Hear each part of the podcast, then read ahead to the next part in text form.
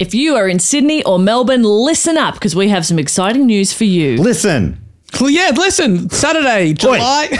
Melbourne, we are doing Do Go On the Quiz Show live one night only, or one afternoon only, part of the Replay Festival at Comedy Republic on Saturday, July 6th at 3 pm. This is 2024. And then the next weekend in Sydney, we are going up for a live Do Go On podcast at the fabulous Ritz Cinema on Saturday, July 13 at 3 pm, also 2024. Yeah, 2024. Yeah. Listen! Listen. Hey, Ugh. and get tickets. My at, ticket! tickets on. at dogoonpod.com. Come. Let's do it! Yeah. Millions of people have lost weight with personalized plans from Noom, like Evan, who can't stand salads and still lost 50 pounds. Salads, generally, for most people, are the easy button, right? For me, that wasn't an option. I never really was a salad guy. That's just not who I am. But Noom worked for me. Get your personalized plan today at Noom.com. Real Noom user compensated to provide their story. In four weeks, the typical Noom user can expect to lose one to two pounds per week. Individual results may vary.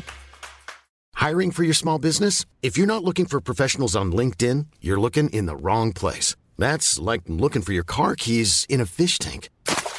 LinkedIn helps you hire professionals you can't find anywhere else, even those who aren't actively searching for a new job but might be open to the perfect role. In a given month, over 70% of LinkedIn users don't even visit other leading job sites. So start looking in the right place. With LinkedIn, you can hire professionals like a professional. Post your free job on linkedin.com slash spoken today.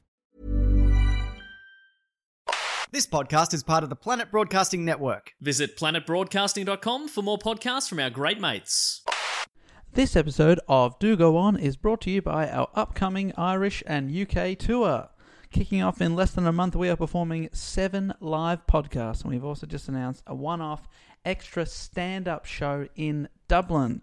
Directly before our show at the Sugar Club on December the 1st, this is the only stand up show we're doing together on the tour, so we'll all do about 20 minutes of stand up each, all for one ticket price. Tickets are limited, even more limited than the podcast because we have less seats to sell. So if you want to come along, get in now at dogoonpod.com where you can also get tickets for our shows in Glasgow, Leeds, Bristol, London, and Birmingham. We cannot wait. And also, just a general note thanks for downloading the show. This one was recorded uh, this weekend, just gone at the Comedy Lounge in Perth. It was our first ever show over in WA. It was a lot of fun, and thank you to all the legends that came out to see us.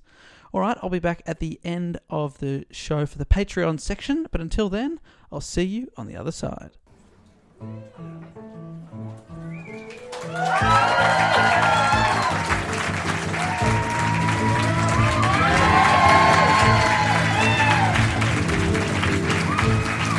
All right.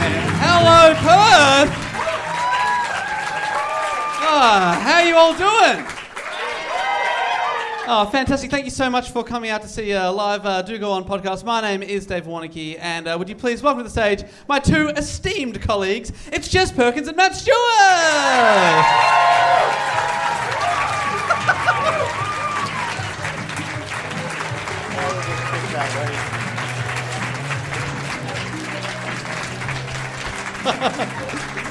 Uh, Matt just whispered in my ear, I just tripped over a lead. Um, Dave, just as before we came out, he goes, whatever you do, don't trip on that lead. And I tripped and then I fell into the. Anyway, you saw it. that's if, it's not important. It's just the lead that's connecting the thing recording the episode. So Yeah, not a big deal. Okay, Everyone, it's if you taking could- too long, so that's concerning. yeah, we probably could have kept talking during that, and I didn't. I didn't think to. I had a sip. Let's all wait for Dave Yeah. together. Uh, don't worry, I'll take it from here. Hi, guys. uh, I already asked you, but t- tell these guys, how are you feeling? You good? Excellent. Good to hear. That's great. Yeah, me too. You're pretty good. That's the mic. There, so say it loud enough. Very good. Thank Very you. Very good. I don't want to freak you out, but I've been listening in on your conversations for the last 20 minutes. Some pretty saucy stuff going on over here, but that's nothing compared to what you guys are talking about. My God. By the way, they're cancelled. Yeah. Got it on tape. Oh, thank you so much for coming out and joining us here at the Comedy Lounge. What a fantastic uh, venue. We were here last night for the late show, and the crowd was extremely rowdy. Jess, would you observe a girl sitting over there who was watching the show with only one eye like this? And then on the way out, we were just waiting. The last act was still on, and a girl just walks past, and a friend speaks to her, and she just goes, "Ah." he couldn't talk anymore. Perth is crazy. We like it here. The bar is open as well if anyone feels like a drink. No? All right, this is. When, when Dave said last night's crowd was rowdy, it was pretty similar vibe to this. Yeah. Yeah, but Yeah. Perth is wild. she goes, Whoa, stop it. We can't all hear you at once. All right, yeah. Um, Someone's got one eye open there, but they're having a nap. So Maybe she was too. I should have checked that she was okay, rather than just being like, huh, "It's kind of funny." there's a kind of animal. This doesn't matter, but there's a kind of animal that closes one eye and rests that part of their brain, so that they can always be wary. Maybe she was one of those kinds of animals. There's a, a, a Perth wild cat. Yeah. Yeah, Andrew Vlahov. Anybody? he played for them in the 90s. I love your references. Thank you. Hey, So- um, uh, give us a cheer if you have heard "Do Go On" before. We like that. Not Thank bad. you. Not bad. And a judgment-free zone. Give us a clap if you've never heard "Do Go On" before. Front row too. Well done. Thank you very much for being here. We appreciate it. She Why you- said, me. What you should have said was, man. Ah, Well, thanks for coming along and sitting in the VIP seat. yeah. The microphone is on you for all your confusing questions throughout Yeah. the show. So, just So it'll speak pick up every time you lean across and go, "I don't get it." Um, but don't worry, neither do we. Uh, but if you are unfamiliar with the show or you just need a brief reminder, basically what we do on the show is report on a topic often suggested by a listener or more than one listener. And tonight it is my turn to report on a topic. Thank you. Uh, and Jess and Matt don't know what I'm going to talk about. No, we This don't. true. Even though I've shared this to your iPad, but you were doing this, one eye open. Yeah. I don't have my glasses on. I can't see shit. Yeah. Well, I hope I can because I've got a few thousand words here to read. So let's crack into it, shall we? Now, I've got a question. That's how we start the show with a question. And um, Matt and Jess will give you first dibs. But if they if they can't get it, then you and the audience can have a crack at it. My question is: In 1897, Yeah, I'm with you. I'm out. the AFL commenced that year. Uh, VFL, AFL began that year. Is it about the VFL? You've already done a report on that. That's what I was going to say. This would have going to be. have you already done that topic? oh shit! In 1897, what method of transport did S.A. Andre use on his expedition to the North Pole? What mode Oh. of transport What mode was of it? transport? Tram. yeah, ding ding. um, one of those. Um, one of those. Uh, fuck! It'd be good if I could remember the word I was looking for. That would have made that joke really good. Yeah, Penny tricycle. farthing. Oh, I mean that's closer than a tram. That'd be sick. A Oh. bike. No. Donkey. Camel. Horse. Is it a, li- a living thing? Is it an animal? It's not a horse or an. It's not an animal. Is it a dog sled? No. Harley Davidson. Uh, It's oh, a- what are those shoes that have a wheel on the back? Yeah, wheelies. a Segway. Was it a Segway? Yeah, it was a Segway. That was the word I was looking for earlier. Oh right. Could have That been was funny, funny. five minutes that was ago. funny. Uh, Do you need what? that table? You sorry. Sorry, we're just going to do a bit of furniture removaling here. Oh, sick. Yeah, I want that. Great. Yeah, go on, Dave. Do your little report. Sorry, uh, are you going to use that chair or? I don't have a back. It's very uncomfortable on a stool. Please. Uh, anyone have any idea what transport? Submarine. Submarine. I mean, that is Oh. the best answer we've had so far, and yet it is wrong. Balloon or zeppelin? It is a balloon. Yes. well done. Yeah. That, that, that doesn't sound like that. Just sounds easy. You just fly over the top. Is Yeah. that noteworthy enough for a story?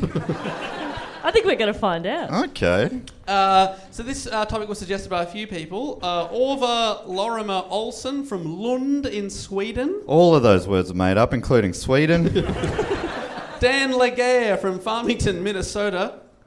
We've got Joe Caudle from London and a guy, another one from uh, a guy from Sweden or girl maybe Therese. Therese from Sweden, no last name. So thank you to those people suggesting this topic. Why two Swedes? Is it a Swedish topic? Yes, it is. Ooh. It is a Swedish topic. uh, and in the late 19th century, Why two Swedes? don't know why I'm always sus when you see two Swedes together. Why? Hmm. Something's happening here. Yeah. Uh, so, to, to kick off the topic, in the late 19th century, European explorers were obsessed with one thing. Porn. Yeah. I was going to say two things, but I'm going to extend that to three things. I'm ex- obsessed with making it to the North Pole, the South Pole, and porn. Yeah. And it was particularly talked about in Norway and Sweden. also known as the middle pole. There's some sort of pole joke there. That wasn't it, but there was a some pole joke. It was alright, too much time had elapsed. I just had, you don't need to middle know all the inner workings, but Middle pole sounds like someone who's struggling to get an erection. yeah, I've got, I'm, at- I'm at semi semi pole, Semi-pole. half mast. Oh. Stop talking. Um, some tried to reach the geographic North Pole via boat, some via dogs and sleds, and others using a combination of both. We now know that unlike the South Pole and Antarctica, that there's where there's land underneath the ice, the geographic North Pole is located in the middle of the Arctic Ocean and sometimes freezes over with ice. So it's very, very hard to get to. Yeah, as we all know. As we all, it was all common knowledge for everyone here. Uh, You said, you said sometimes freezes over with ice. That means sometimes the North Pole is liquid. Yeah, Is that true? yeah. Yeah, I knew it. I was just double checking for. I'm glad you know. it's blown my mind. I would say if I was someone who didn't realise that already. Uh, and it was dangerous work. Author Alec Wilkinson told NPR that of the approximately 1,000 people that tried to reach the North Pole in the late 1800s, 751 died during their attempt, which is over 75% of people. 751. Yeah. Fucking hell. One of them one of them couldn't have held on. Yeah. or 249 could have died. Yeah. At least I was wishing someone alive. You know? That's a good change from you. Normally I'd be like, more people dead now. Rest in peace to that one person. Uh, but these things are always about innovation, guys. And one man thought of an idea that no one else had. He decided that rather going through the freezing water and ice, how about you go over it? Specifically, how about using a lighter than air balloon filled with hydrogen to leisurely sail over the North Pole? And that idea is the subject of today's report, the first and so far only attempt to get to the North Pole using a balloon. It feels like uh, a bit seamless, you know? Absolutely. Can't imagine anything going wrong. Huh, it's going to be a short report. Yeah, it's going to be. And then I guess we'll just have time for chat. Yeah. Just hang out. Any questions? Yeah. Uh, the ideas man I speak of is, of course, Swedish engineer Salomon August Andrée. His name is one letter away from salmon. Just imagine the word salmon with an extra O, and that is his name. I struggled to get past that. Which is why myself and history calls him S.A. Andre. His name's too close to salmon. Anyway. Andre was born in Greta, Sweden on October 18th, 1854, and by many accounts, he was a bit of a mother's boy growing up, and this only increased after the death of his father. Then he didn't really have the choice. Oh, I'm actually a lot closer with my mum. yeah. Well, his mother remained the only real woman in his life. And Andre chose to turn He had a down- few uh, robot women, though. Yeah, love those robot women. Well, he chose to turn down would-be girlfriends, saying, quote, I don't want to run the risk of having a wife to ask me with tears to desist from my flights. Which to me says, no one was asking you, mate. Well, you said would be girlfriends, but I thought you said whoopee girlfriends. I was like, saying what? Would be is a lot less fun. I'm so sorry. Yeah. Uh, he obtained a medical uh, mechanical engineering degree from the Royal Institute of Technology at the age of 19, and he went on to conquer the world. Mechanical engineering, that's so he could build more women. I understand what mechanical engineering means. Uh, and when I say conquer the world, I mean uh, America, where he worked as a janitor at the Swedish exhibit of the Centennial Exhibition in Philadelphia, which had on display an array of new inventions from around the world, which I can only imagine included many models of mechanical women. Yeah. Uh, there he met early balloon innovator John Wise, whose claim to fame includes being responsible for being the first ever, uh, delivering the first ever official airmail for the US Post Office. Oh, impressed?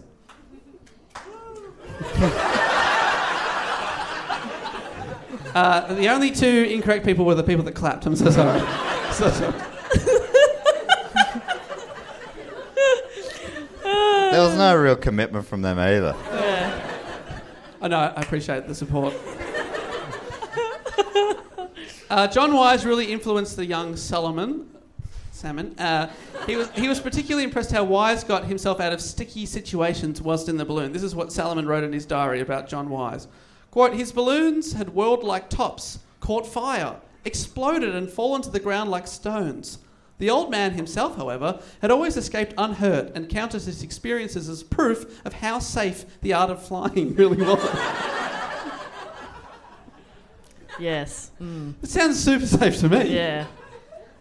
So he was inspired by John Wise, and Andre took his newfound enthusiasm for ballooning, uh, ballooning with him back to Sweden, where he campaigned to get his own balloon whilst paying the bills, working as an engineer in the Swedish Patent Office. Uh, he got a grant to purchase his own balloon in 1893 and promptly made nine ascents. He was 38 when he made his first flight, so there's still time, people. Well, there's time for Jess and I, anyway.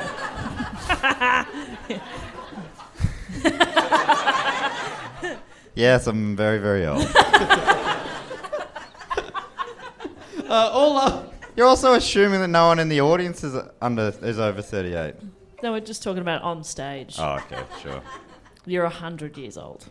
Oh, thank you. Thanks so much.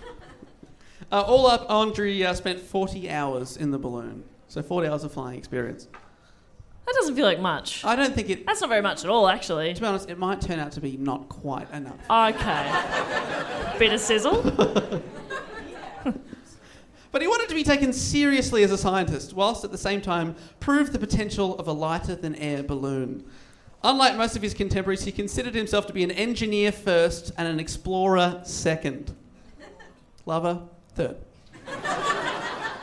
Uh, he wanted to show that a balloon was a reliable form of transport and could be used for photographing and mapping new areas. He considered trying to prove that a balloon could be used across the Atlantic Ocean, but then decided that he'd be able to raise more interest and therefore more investment if he proposed to fly to the North Pole.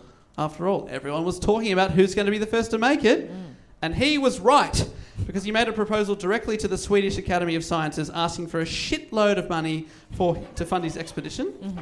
Uh, he listed all of his challenges on the journey and how the balloon could easily overcome all of them. He claimed that it would be easily strong enough to lift him, two companions, uh, companions, photography equipment, and four months of supplies. He said it would be a piece of piss, and that the midnight sun. Uh, direct quote there, guys. and he said that the midnight sun would be uh, would mean it would never get dark, and that they wouldn't have to anchor at all. They could just keep flying forever and ever. So, as you said, Matt, absolutely easy. It really does sound easy to me. Yeah. Four months worth of supplies in a balloon. Easy. Yeah. Easy peasy. Three people. I mean, I imagine the camera equipment they have is just one of those like little uh, Canon, the pink ones that we all took to clubs in 2008. Yeah, we all did that. yeah. I still got mine.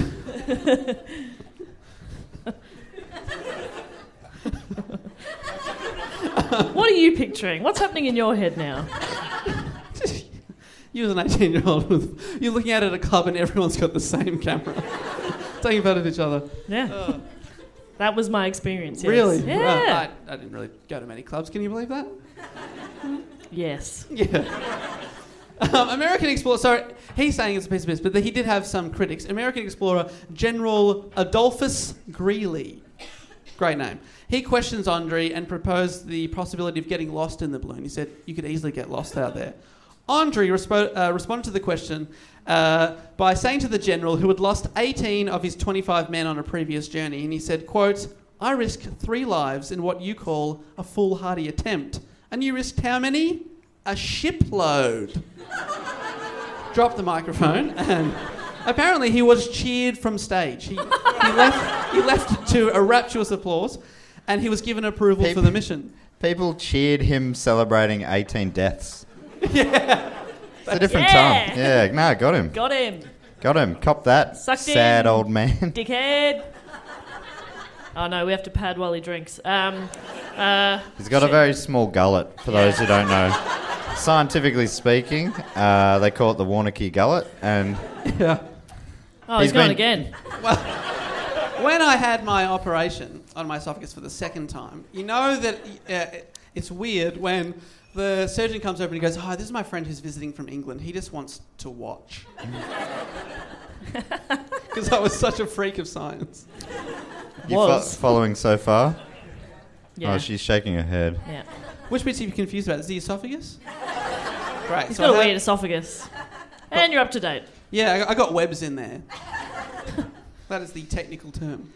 And what they did, they put a bogey down there, which is an inflatable bal- balloon. There you go on topic. And um, uh, it's really called a bogey. And then when I was being wheeled into the operating theatre, the nurse said to me, "Oh, what are you having done?" I said, "I've got uh, blockages in my esophagus." She said, "How do you get those?" And I said, "Oh, it's it's congenital." And she goes, "Does that mean it's in your genitals?" And then she goes, Oh, it's too early. I haven't had coffee yet. And that was one of the last things I heard as I was being put in the sleep. I thought they were going to put a balloon down my dick. Oh, terrified. Are you up to date now? Okay, so we're back. We're back. Congenital means you're born with it, by the way. Um, so the Swedes were particularly keen on making this mission a success as Norway was making good progress and they did not want to be beaten by their neighbours. So he raised the equivalent of 1 million US dollars for his journey. A lot of the money came from the King of Sweden himself, as well as the recently wealthy inventor of dynamite, Alfred Nobel, who I did a report on a few months ago. Hmm. It was a big news story too, whilst uh, papers saying that uh, Andre was like a Jules Verne novel come to life.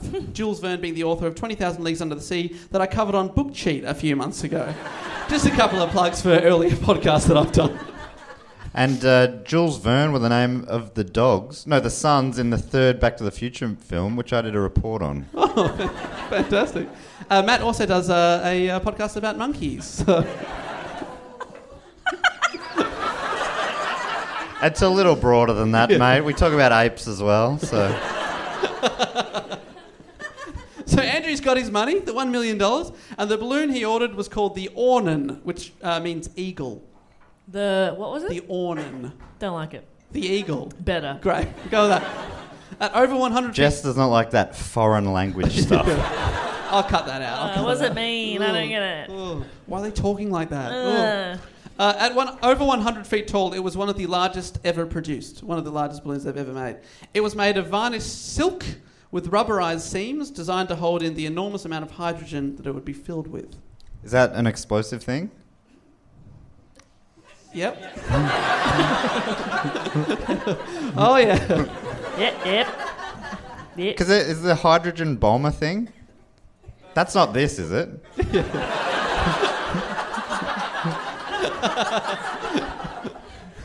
All right, this is going to get pretty exciting. Do you, do you remember our uh, previous report, the Hindenburg? Yeah. Also filled with the same stuff.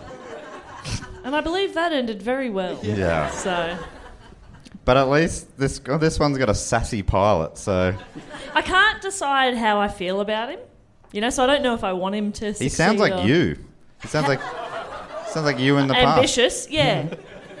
Me and the what? Sounds like salmon. yeah, true. I do. Okay. I don't know how to yes and you with that one.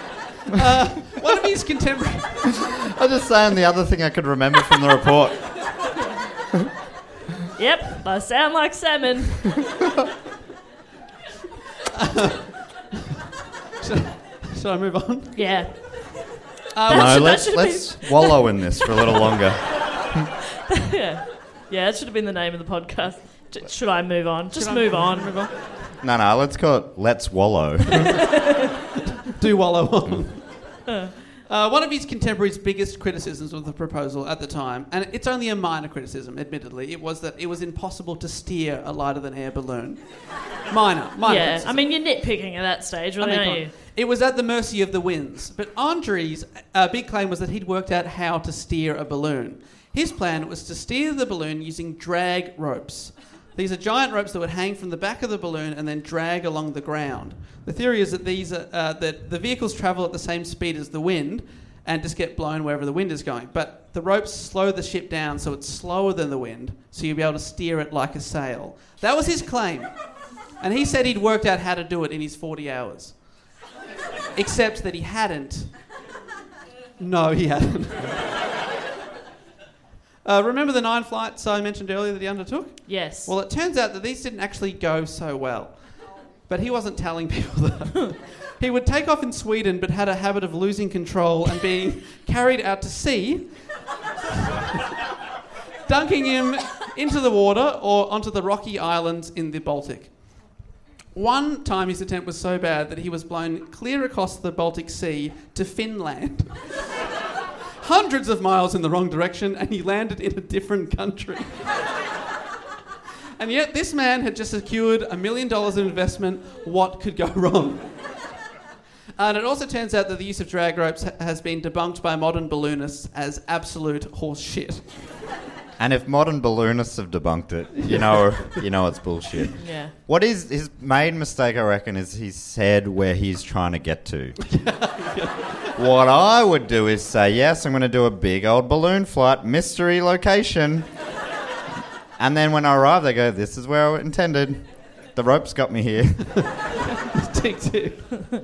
I've been imagining, you know, at playgrounds when they have like at the top of the playground, there's just like a steering wheel that doesn't. That's what I'm imagining. Someone driving in a 1960s movie. yeah. They're going nowhere. But he was Sweden's first and only balloonist, so he, he so no one had any reason to question him. He would say something, and people go, "Oh, okay, cool." Right. He's the first and only balloonist, meaning no one else has thought of this was a good idea. No. Yet he's like, I'm going to do it, and they go, all right, Yeah, pe- sure. apparently, there, apparently there were, uh, ballooning was bigger in France, and people were from over there questioning him in the community. But to the general public, they were like, "Yeah, cool, cool, have a good time. You've worked out the rope thing." But he bon hadn't. voyage. Uh, and how would they be investing in such an endeavour? Let me explain how they filled the balloon. Andre had a five story balloon house built on Danes Island in Norway just to fill it up in peace. This is a quote from the New Yorker. You wondering about a balloon house? This is, let me describe it just. The front wall of the house could quickly be pulled down when the balloon was ready to lift off. The floor, as well as every part of the house that might touch the balloon, was covered with heavy felt. End quote. So he'd built a house with a col- collapsible wall just for the project. So big money is being spent. But he couldn't go alone on the mission. He contracted two other men to travel with him Nils Ekholm, a 47 year old meteorologist, and Nils Strindberg. two Nils. Two nils sounds like a bloody soccer game.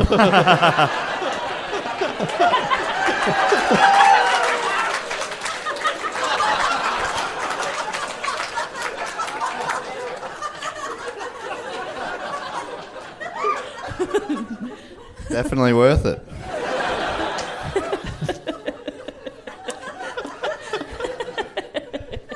I reckon you got some of that in your mouth. He's like a dog with peanut butter. Whoa, whoa. Where are you putting the peanut butter?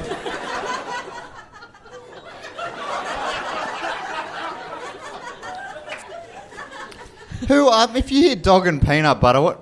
Okay, just me and Dave. Um, no, but you were, you were thinking it too? Yeah. I see you've also been a 13 year old boy.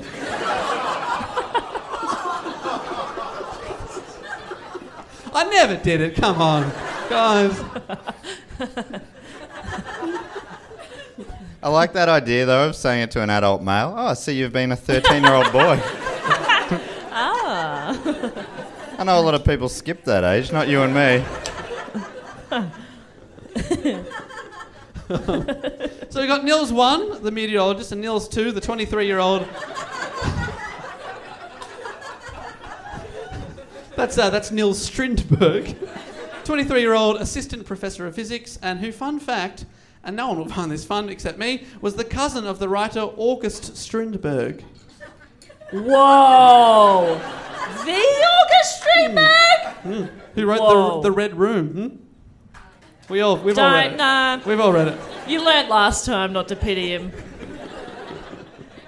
That's a fun fact and totally worth putting in there. Thank you so much. Uh, so he's got Nils and Nils to hang out with him on the journey. The balloon basket was set up for the three men and their supplies. They would sleep on the floor of the basket, but cooking was a problem as the balloon was filled with hydrogen, and as I've written here, was later discovered with the Hindenburg that shit is flammable. Uh, the solution was to dangle a modified Primus stove eight metres below the basket, where they could safely light it at a distance. All of a sudden, those dangle ropes are starting to sound like fuses.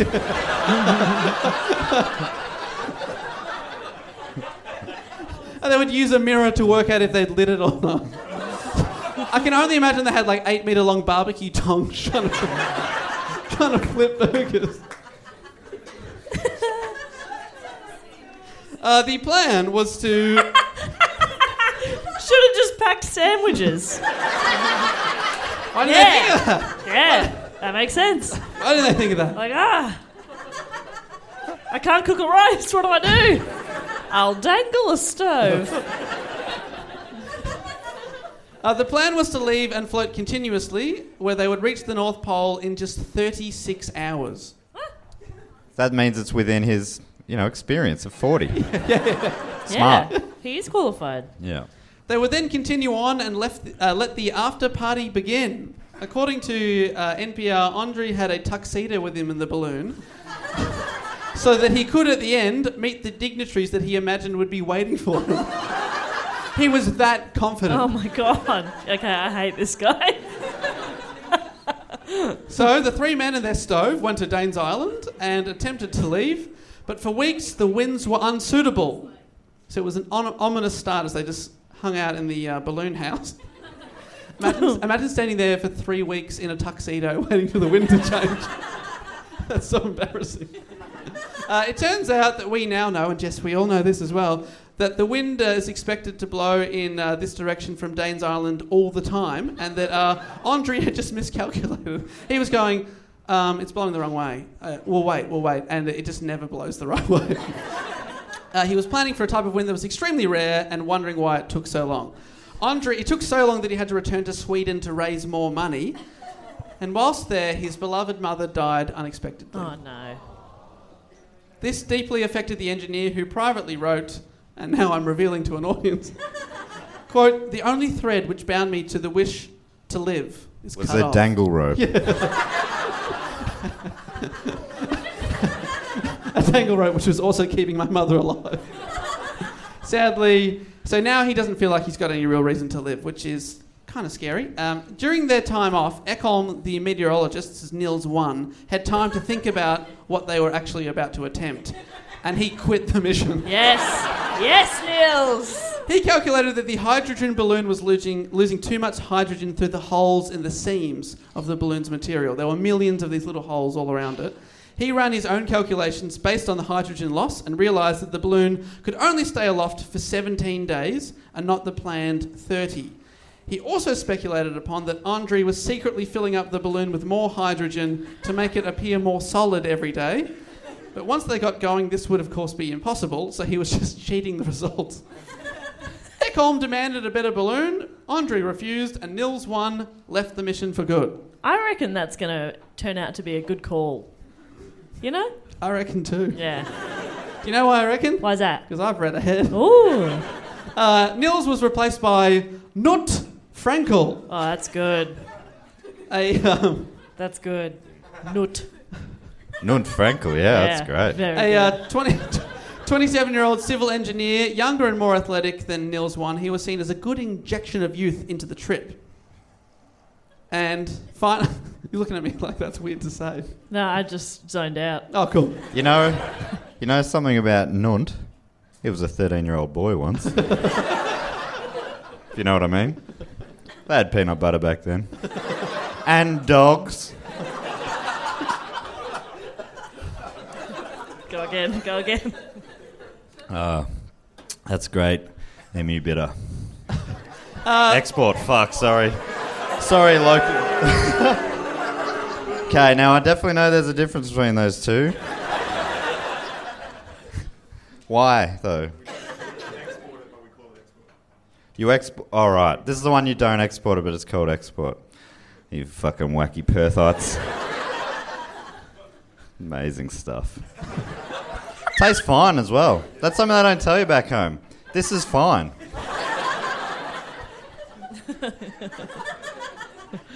Mmm, okay. That honestly might be the nicest thing anyone's ever said about Emu Export. It's fine. I'd take it over VB any day. It's pretty fine beer. anyway, let's not wallow any further. Well, finally, the day came that they were able to leave. They finally got the win right, July 11th, 1897. And I know you're all thinking, I bet it started well and went perfectly to plan. Yep. Quoting from the New Yorker here, quote, as it left the balloon house, the balloon struck something. And the last thing Andre was heard to say was, What's that? and then he was off.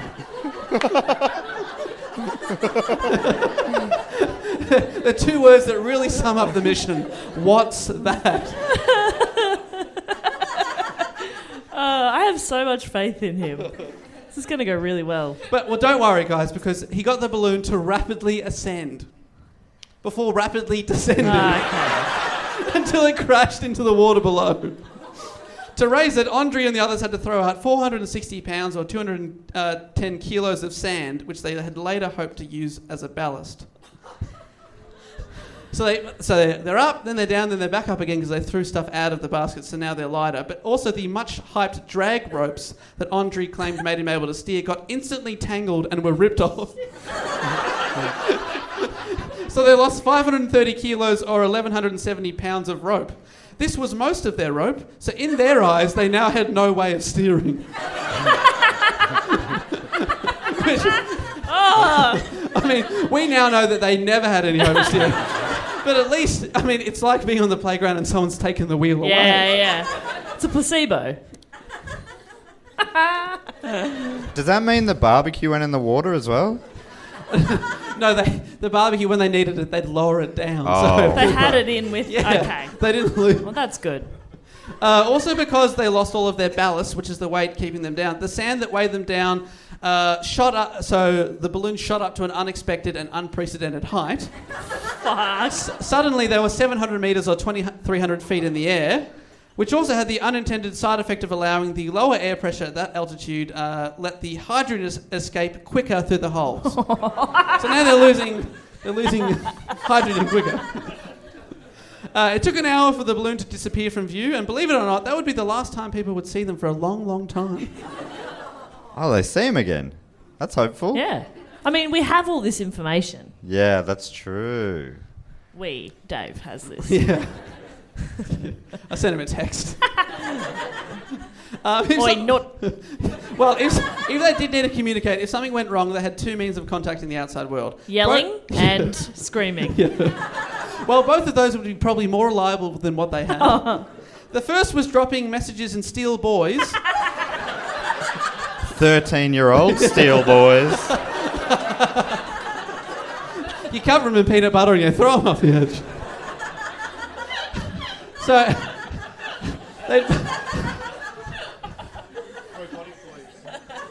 so they'd put a message inside these steel boys, seal it up, throw them off into the ice, and hope that they'd uh, reach the ocean and then float towards civilization. They're basically messages in bottles. That's one method. The other method of communication was homing pigeons, supplied by a newspaper to communicate with the newspaper. Andres released four of these, and only one was ever found. And that one had landed on a ship and was promptly shot. What a time. Pigeon meat. Who's, who's the who's an enemy pigeon? Put your hands up. No, he didn't shoot. Uh, the message atta- uh, attached gave their coordinates and read, All goes well on board. This is the third message sent by Pigeon. Andre. That's all it's- and they shot it. So after disappearing into the horizon, the men continued on their journey, travelling through near freezing mist. That afternoon, the balloon again lost altitude and hit the ice before again rising, something it would continue to do repeatedly.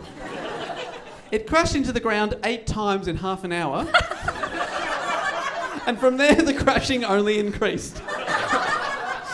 Andres wrote in his diary paid visits to the surface and stamped it about every 50 metres.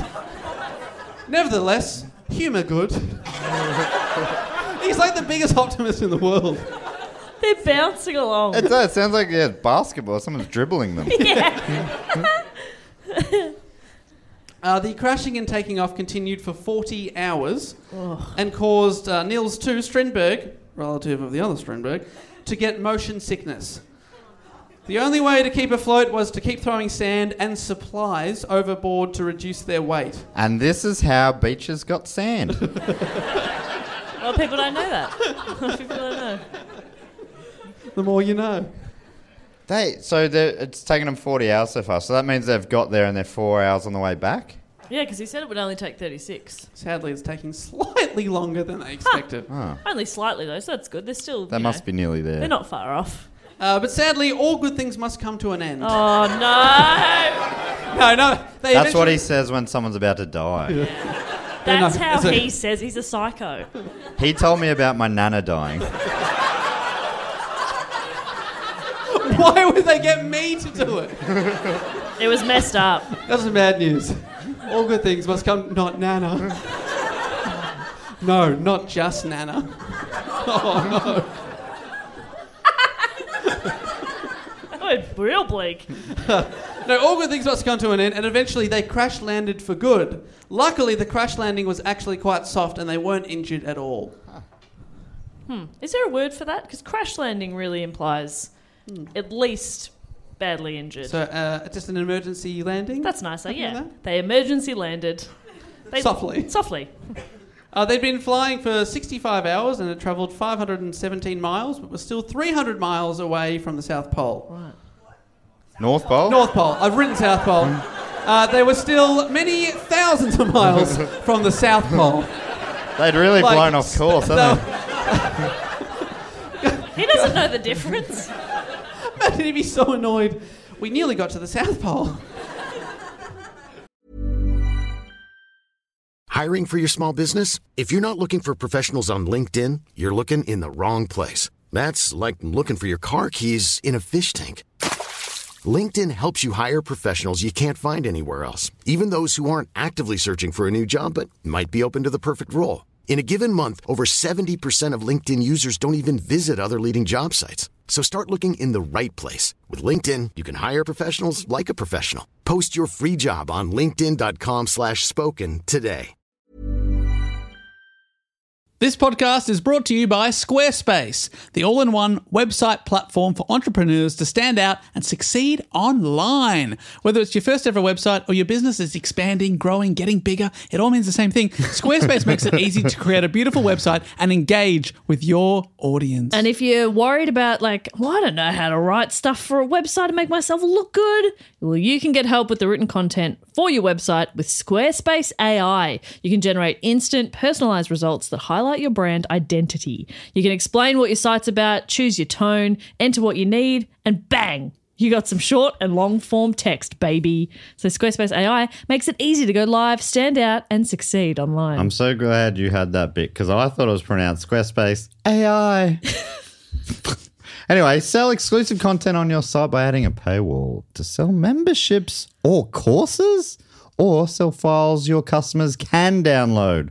I don't know if I'm hitting all these words as intended, like PDFs, musics, or ebooks. I would love to buy Matt's ebook. I'd like to buy Matt's course, and you you can do that. Squarespace has the tools you need to create and sell your own online course. be more like Matt.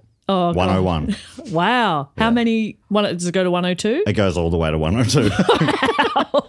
You can customize everything with next generation editing technology. You can create engaging lessons your audience will love and then set the price. You can charge a one time fee or sell subscriptions. Matt, how much is it to be more like Matt 101? or 3 mil. Wow. Wow, p- p- like per month or? Yeah, USD. Awesome. Head to squarespace.com slash do go on for a free trial and to save 10% off your first purchase of a website or domain. Squarespace.com slash do go on. Uh, they decided to continue on foot, not to the South Pole. Importantly, their equipment, including cameras, was left unscathed. the pink Yeah. Yeah, I mean, nothing could kill that thing. cyber shot. Cybershot. That's what it was. You did have one. I won't tell you why. Anyway, whatever. Has anyone seen Unbelievable? Yeah. Yeah, there's a pink cyber shot in that. Anyway, I feel a story coming on. No, probably For not. another time. Yeah. Oh, God. It's really not on brand. Um, Uh, pff, oh, f- small talk, small talk. Um, For those people listening at home, Dave just tried to squeeze a little water in, in his gullet. You got three droplets, that's a big one. and he and he choked. That'll keep me going. All good things must come to an end, though. Like my ability to swallow. Not peanut butter, guys. I've legit had peanut butter get stuck in my esophagus before. Wow. Who put it there? Not, not bloody little Ruffles. the first dog name I thought it was Ruffles. Is that a dog? Anyway, whatever. Not Senor Wolf.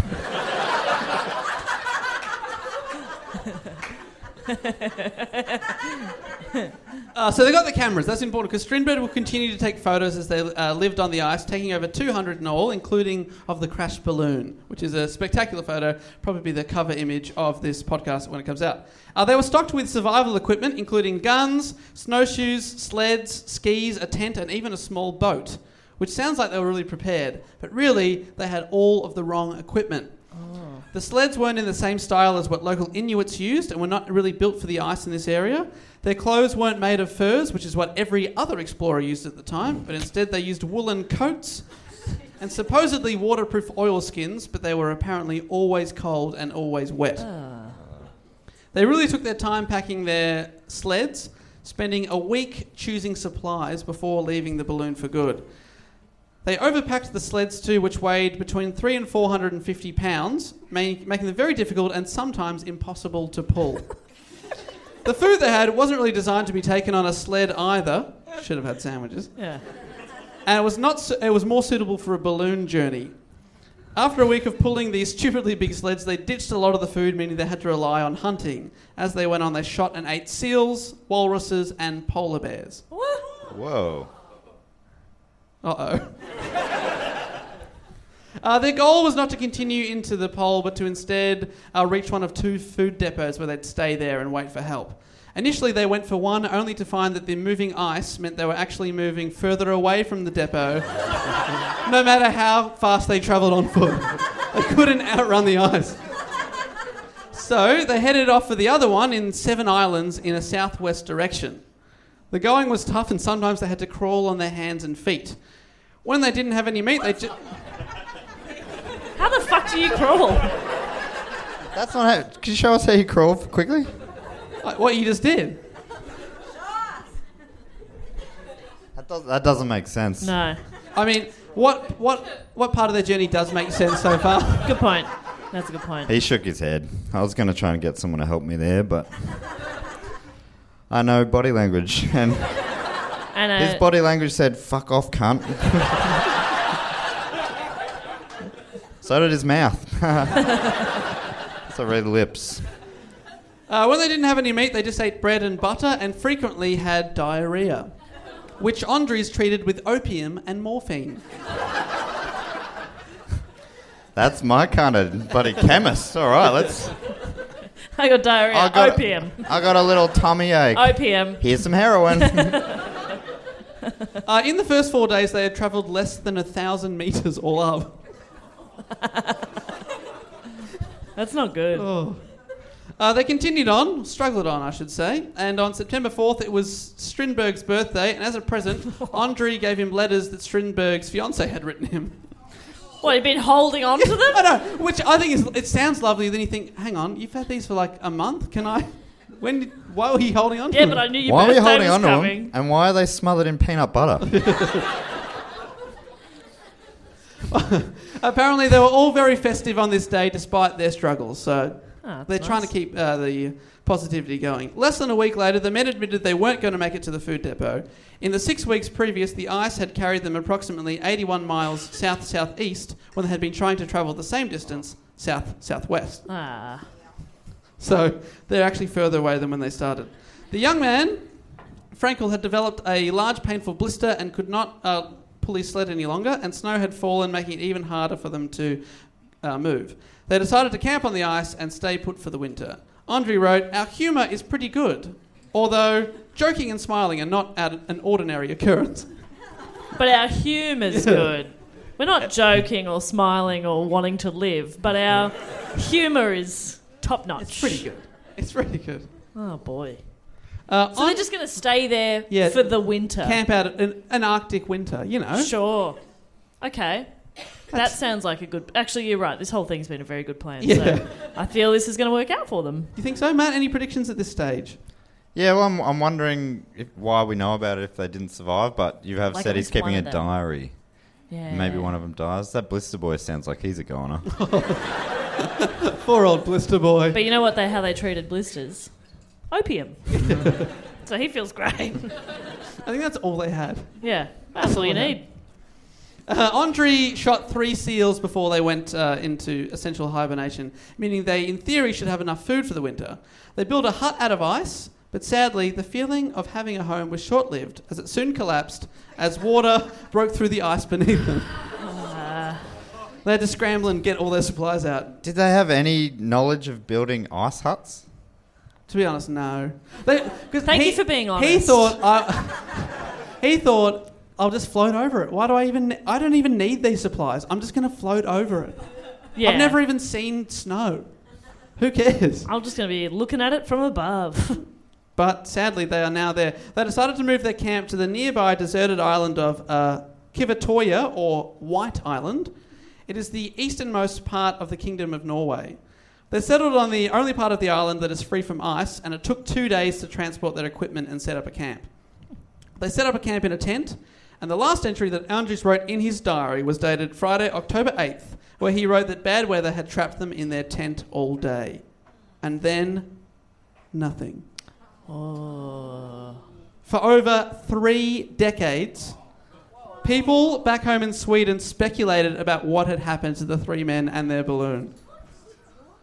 Oh, Newspapers- that is, you've got us all on the edge of our seats now. Newspapers often mentioned them because they were they became sort of folk heroes back home, but no real evidence was ever found of the journey until August fifth, nineteen thirty. Yeah. Have you been waiting the whole time? Yeah. Have you heard a word I've said? No. Fair Appreciate enough. that. uh, August 5th, What, 1930. what was that? it's one of the things they said before. Thank you. Thanks so much. What a guy. I think I misquoted though. It was two. It was what's that?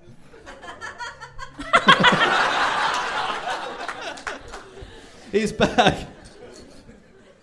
August 5th, 1930. Thank you so much. A Norwegian expedition called the Bratvaag Yes. were studying the glaciers and uh, happened upon the remains of the three men. Oh, remains. You know, everyone was thinking they might have survived. Thir- they ate three seals over 30 years. Yeah. The reason it, or he- he'd been keeping a diary up until that point that he got writer's block for 30 years. Eh, I'm not going to bother writing this down anymore. Ah, I'll remember. Yeah. Day 6,000, still living in a tent. Um, I got a beard now, so that's fun. Same as Dave. Thanks so much. Uh, the reason it had taken so long for anyone to discover them is that the island of Kivatoya, or uh, One Island, is usually surrounded by ice and fog and impossible for even hardy whaling ships to access. However, that year was very warm and the sea was free of ice. The crew were very keen to explore what was usually an inaccessible island. So they got on board, uh, got onto the island, and then found uh, the three men's remains. And they found that they'd been disturbed by polar bears, and not much but skeletons remained. Polar bears got their revenge. Yeah, It was the, it was the son of the polar bear they ate. you killed my father. Prepare to die. I like the idea that they were disturbed by the polar bears. Like they, they were in there with their dog and some peanut butter. oh, no, don't look at me. Oh. Also discovered was the, the men's diaries, which were very detailed, and also, um, amazingly, many of Nils' uh, photos survived and were able to be developed, Whoa. giving a good account of the journey. He took over 200 photos in total, and 93 survived. Shit. Uh, and they're really, really, really, really cool photos. Uh, the three men's bodies were taken back to Sweden and led through the centre of Stockholm, given a solemn hero's welcome. Thousands of people came out to uh, salute their bodies. They were seen. Say again? For skeletons. Yeah, I mean, not everyone on the la- on the parade knew that. They, it was like Weekend at Bernie style. They kind of. it was beautiful, yeah. Beautiful parade. I also love the idea of someone like you're like, oh, they've been, uh, you know, we had to burn their body, so there's not much left. So not really, not much point in going to the funeral. Really, there's not much left. They still had to give them their Not heroes. welcome. Nana. Dave. Not just Nana. Oh, yeah, not just Nana. Dave killed a lot of people that day. Hey, good thing you never come to an said that part, Dave. Uh, so they were seen as heroes of the nation. Uh, their coffins. They've got a real low bar for hero- Yeah. heroism in Sweden. These guys got real lost. Uh, their coffins were. Good on you, boys. Uh, the coffins were laid at the feet of the country's uh, then King, King Gustav V, who said, quote, In the name of the Swedish nation, I here greet the dust of the polar explorers who, more than three decades ago, left their native land to find an answer to the questions of unparalleled difficulty. But what happened to the men? How did they die? How did they die? Their det- well, we'll get to that. Their detailed diaries were found, uh, meaning that we know a lot about their journey. But in terms of their deaths, I'm sorry to say that this is a mystery report. Oh. The whole time. There aren't that many options. Froze to death, murdered each other, eaten by polar bear, shat themselves to death. Well, Starved to death. Yeah. people have debated for nearly 90 years as what happened to the men. Their bodies were cremated as soon as they returned to Sweden, ruling out further forensic studies. But these are some of the theories, many of which. Are which. you Jeff's- thinking a cover up from the government? Yep. This goes all the way to the top. King Gustav V. uh, these are some of the theories. Uh, they may have developed lead poisoning from eating uh, food from metal cans. Yeah, it's boring. Uh, yeah, cheer for your favourite theory. Uh, they may have been poisoned from eating polar bear's liver. Yeah, maybe, yeah. That's good. That's revenge. I like that from the polar bear. Uh, some say they could have developed deadly botulism from the seal meat. Yeah, let's hear it for botulism. you don't hear enough about it anymore. Cook your meat, people. Uh, they could have just died from the meat cold. people. Cook your meat, people. Cook them. Cook those meat people. Uh, they could have just died from the cold and hypothermia. Others contend that they were attacked by polar bears. Yeah, that is sick. Although I will, most agree now that their bodies were disturbed by polar bears after they died, and Andre had died with his gun next to him. So, would he have shot a polar bear? Probably. He's done it before, apparently. Uh, the most dramatic suggestion is that it was a psychotic murder-suicide, with one of them killing the others before taking their own life. Although their diaries look as though they were optimistic right up until the end. Yeah. Dear diary, thinking about killing the others tomorrow. That- no, no, no. No, no, I, But probably the most plausible theory, in my opinion, is of course mole people. yeah. Yeah. It's really the only thing that makes sense. Uh, just to wrap this up, some people look at Andre as a delusional man who risked his and his friends, his two young friends' lives. Yep. He should have known how dangerous it was, and if he was lying about how far the balloon would travel, well, that's basically criminal. But others see him as someone who backed himself into a corner with his claims and aspirations and had to follow through no matter what. I think both of those are the same thing. Yeah. They're both true. Uh, once he'd made the pledge to do it, there was no backing out. So I think some people feel more sorry for him, and other people are like, nah, he killed two young men. Yeah. Appreciation for Nils Strindberg, the photographer's efforts have only grown over time, however. He was an untrained student and managed to keep photographing and documenting what was happening around him despite being in some of the toughest conditions imaginable. And the photos that survived are stunning, and I'll be sure to post some of them online. But that is the 1897 Polar Balloon North Pole Expedition! Dave Warnicky, everybody. Well done. Do you, do you have any theories? Yeah, what are your thoughts, guys? No, I, yeah, I think it was. I like the idea that the polar bear's liver is what did it. The Yeah, polar bear's revenge killed- from inside. Yeah, well, revenge is a, be- a dish best served cold, and I imagine that would have been the case. Thank you. None of that went in my mouth that time. How about you? Just any uh, thoughts, feelings, or at the end of that? Um, uh, I was definitely thinking that one of them killed the others, Ah. but I was imagining it in a very stoic way. You know, in the Titanic when they the string quartet keep playing, I was imagining it a little bit like that. But instead of playing a beautiful song, it was like, you know, killing his friends. Do you think the uh, quartet on the Titanic killed everyone? Yes. Is that not how that movie goes? yeah. The string quartet went on a murder spree. Hmm. Yeah, I'm the sure bass player was an iceberg.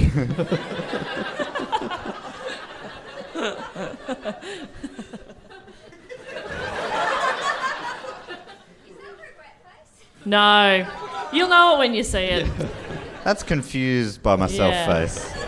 Regret face he usually sort of turns mostly away from people. So I feel no regret about anything I've done today. Not yet. yeah, don't worry, there is a second show to come. Uh, that does bring us to the end of the podcast part of the show. Thank you so much for coming out today. We appreciate you being here. yeah, give yourself a round of Fantastic applause. crowd.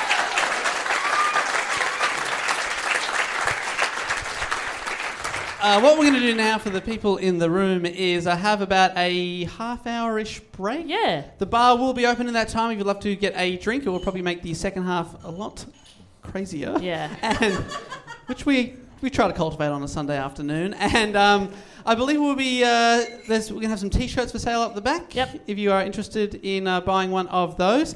Uh, and yeah, we'll be back in about half an hour's time. What are we looking at? Bang about, on three. About about three thirty for our second show, which I'm going to run a quiz where you guys, as an audience, if you want to stick around, will compete against Jess and Matt Yeah. for quiz glory. It's a lot of fun. We've done it at a few different cities, and it's always so much fun. So stick around if you can. Go get drinks, get some snacks. Fuck, I There's love snacks. fifteen dollar espresso martini. Hello.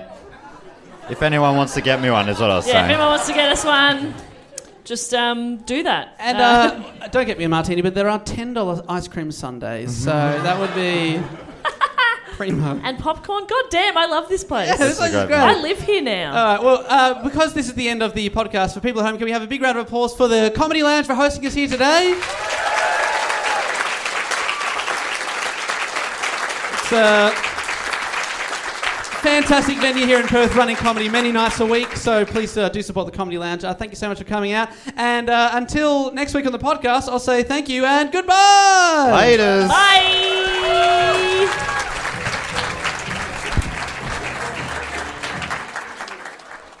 And there you have it. Podcasting in WA for the first ever time. Thank you again to everyone that came out to see us. Thanks to everyone at the Comedy Lounge for having a great comedy venue where you can go and see comedy many nights a week over in Perth. We appreciate them having us over. It's Dave here, by the way. I'm just hanging out in my bedroom recording this Patreon section late at night, the night before it comes out. So I appreciate you sticking with us to the end. Now, the Patreon section, if you're not familiar, this is funded by the people that basically fund the show at patreon.com slash do go on pod where you can chip in a few bucks or as much as you like every single month in exchange for some rewards where we give out bonus episodes tickets to see our shows that before, uh, people get to buy tickets before anyone else pre-sale. Is probably the word that i'm looking for but you know i struggled. And um, you can also get shout outs which we're about to do and you get to be part of the facebook group which is very active the patreon only facebook group if any of this sounds appealing and at the same time you want to support the show, you can go to patreon.com slash pod. But the first thing we do at the end of the show is, of course, our patented fact, quote, or question. If Jess was here, she'd say, fact, quote, or question. Bing. Thank you. Yes, I should do musicals. Anyway, um, uh, thank you so much to uh, this week's fact, quote, or questioner, which, if you're not familiar, this is an ingenious uh, section of the Patreon that Matt thought up. He thought we want, want to give people more of an opportunity to voice their opinions, their facts, or their quotes on our show. And if you can do that at a certain level, the Sidney Sheinberg Deluxe Package, rest in peace level, if you commit to that level, we uh, let you read out a fact, quote, or question, or we'll read it out, but you get to write it, and also give yourself a job title. Now, this week's uh, fact quote question uh, job title is The Not So Quite Red Herring of the Do Go On podcast. Huh. Well, maybe we're about to find out what that means. And this week, it comes from the great man himself, a great supporter of the show. And thank you, as always, to Kevin Ulysses or Ulysses Packrad. Mm, damn, that's a good name. Thank you, the Not So Quite Red Herring, who this week has given us a fact. Oh, man. Music to my ears. I love a fact.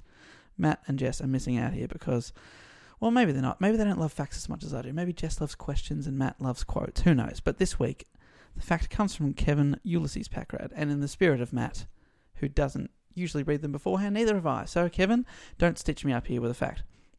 Kevin writes, This is a bit of a personal fact. However, I think it is quite fun. To be honest, that's good news for me because it means maybe it's hard to fact check.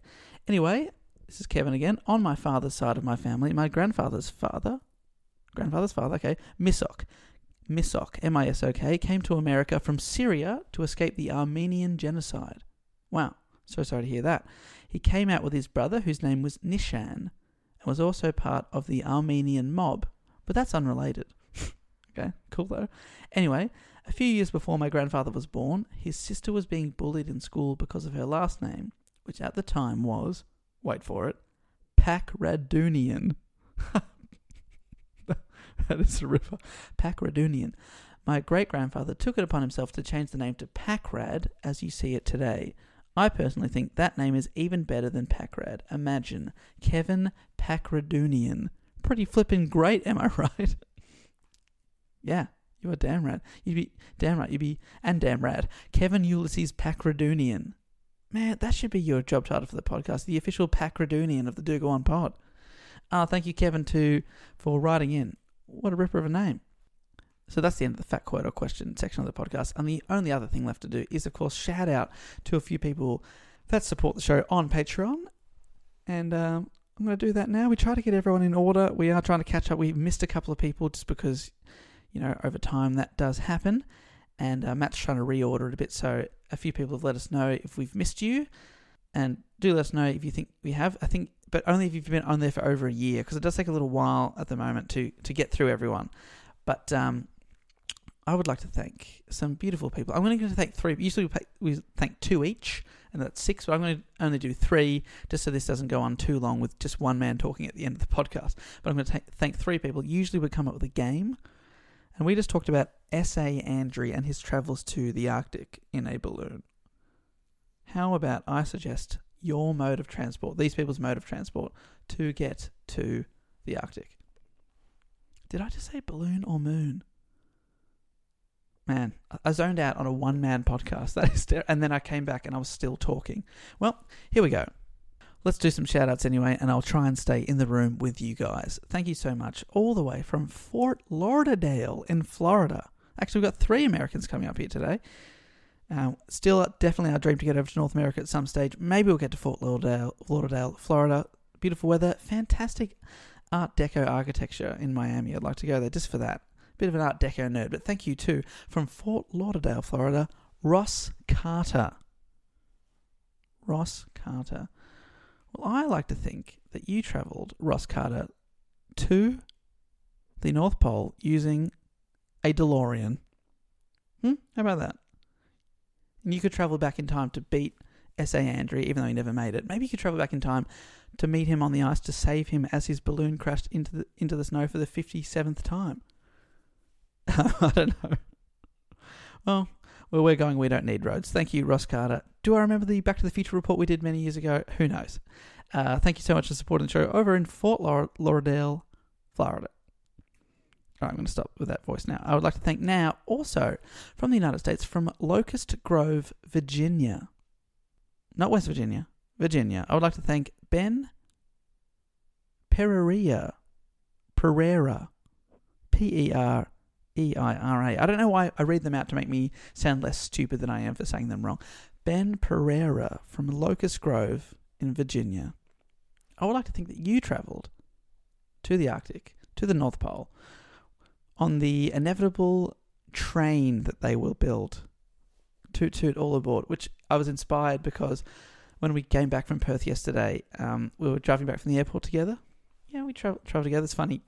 Karl Chandler from the Little Dum Dum Club that we did the Kosamui Podcast Festival with earlier in the year commented on our photo of us traveling to Perth at, th- at 6 a.m. after getting up at 3 a.m.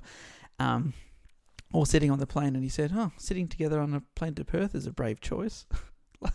well, we've travelled all the way to the UK together, sitting next to each other, and that is how we know that Matt likes to hug a pillow whilst watching The Incredibles two, three times because he kept falling asleep during it, and he hates that we keep bringing that up all the time. But um, on the way back, we saw we were dropping Matt home, and there was a statue for a, a Burke and Wills.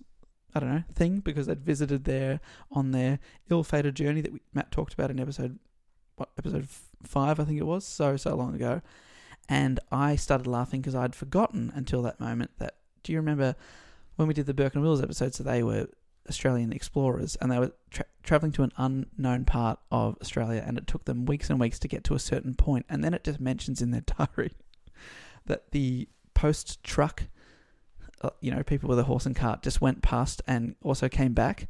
Just the idea that they were traveling to this place where a post office is easily already going there anyway. Why not just hitch a ride and then go as far as the anyway? So stupid, and that made me think that maybe I like the idea that S.A. Andrée wants to get to the North Pole, and there's a train going there, driven by Toot Toot Ben Pereira from Locust Grove in Virginia. And finally, I would like to thank from Holiday, Utah, in the United States, I would like to thank Preston Hands. Preston Hands, is this the same Preston who travelled with his mum Gail to support us at the Melbourne International Comedy Festival this year, all the way from Utah? The Beehive State, which I know from Gail, gave me that fact. Thank you so much, Preston, for supporting the show. We absolutely appreciate that. So, yeah, they came out for the first couple of weeks of the comedy festival on their uh, annual holiday. Uh, they like to travel somewhere in the world, and uh, Preston said, "I want to go to the comedy festival in Melbourne, see the Do Go On podcast," and that really blew our minds that you would come all that way. So, thank you so much, and it was fantastic to meet you. And in honor of being from Utah, the nickname given in Point Break, as in Utah, get me two, which is a quote from Gary Busey. I would like to and that movie is in some way about surfing, I would like to say that you would like to surf Preston all the way to the North Pole, which, as I said at the start of the episode, we now know, which Jess made fun of me from, that it's made of uh, water and sometimes ice. So, actually, more possible probably than driving or training.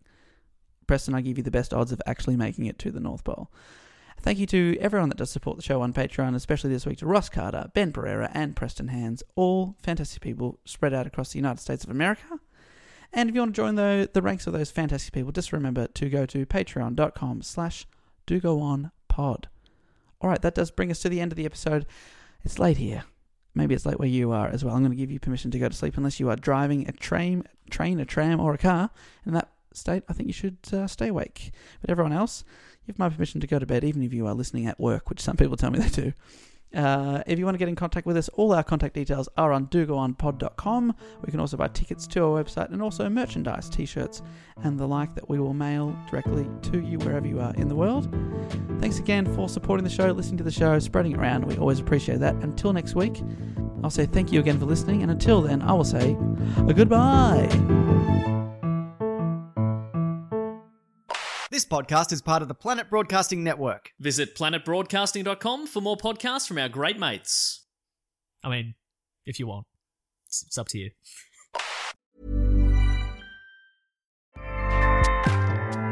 ACAST powers the world's best podcasts. Here's a show that we recommend. The Real Housewives is a guilty pleasure for most, but if you're looking to not feel guilty about that pleasure, tune in to Everything Iconic with me, Danny Pellegrino, where I break down all the messy moments and behind the scenes antics of Bravo's popular franchise. And on Everything Iconic, I also interview celebrity guests like Kelly Ripa, Keke Palmer, Drew Barrymore, Cameron Diaz, and more about their guilty pleasures, their past work, and so much more. So if you're pop culture obsessed and find yourself watching way too much reality TV like me, tune in to Everything Iconic with Danny Pellegrino wherever you listen to podcasts. ACAST helps creators launch, grow, and monetize their podcasts everywhere. ACAST.com.